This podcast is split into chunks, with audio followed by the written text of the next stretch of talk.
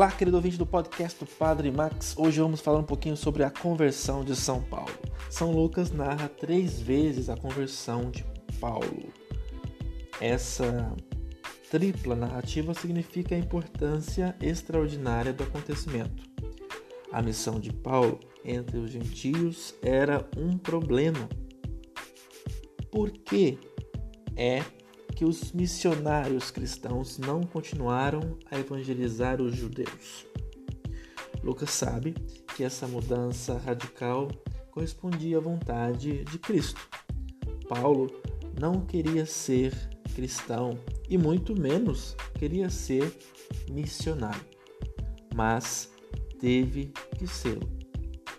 O nosso texto de hoje da liturgia apresenta-nos Saulo a caminho de Damasco, decidido a exterminar aquilo que julgava ser uma seita, mas é envolto em luz e ouve uma voz que o interroga. Trata-se de uma típica narrativa de vocação. Saulo ouve a voz daquele que persegue. Cai do cavalo, entre aspas, fica cego e jejua três dias. Assim morre para sua cegueira interior e ressuscita para uma nova compreensão da realidade.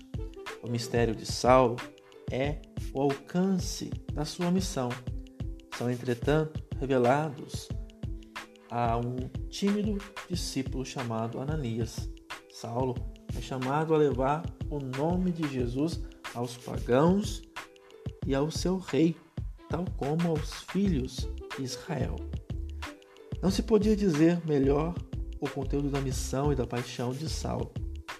De fato, poucos dias depois, Saulo começa a sua surpreendente missão, proclamando Filho de Deus, aquele Jesus, cujo nome pouco antes ele escarnecia, perseguindo os seus discípulos.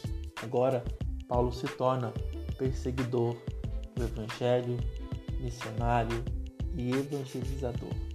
Louvado seja nosso Senhor Jesus Cristo, para sempre seja louvado.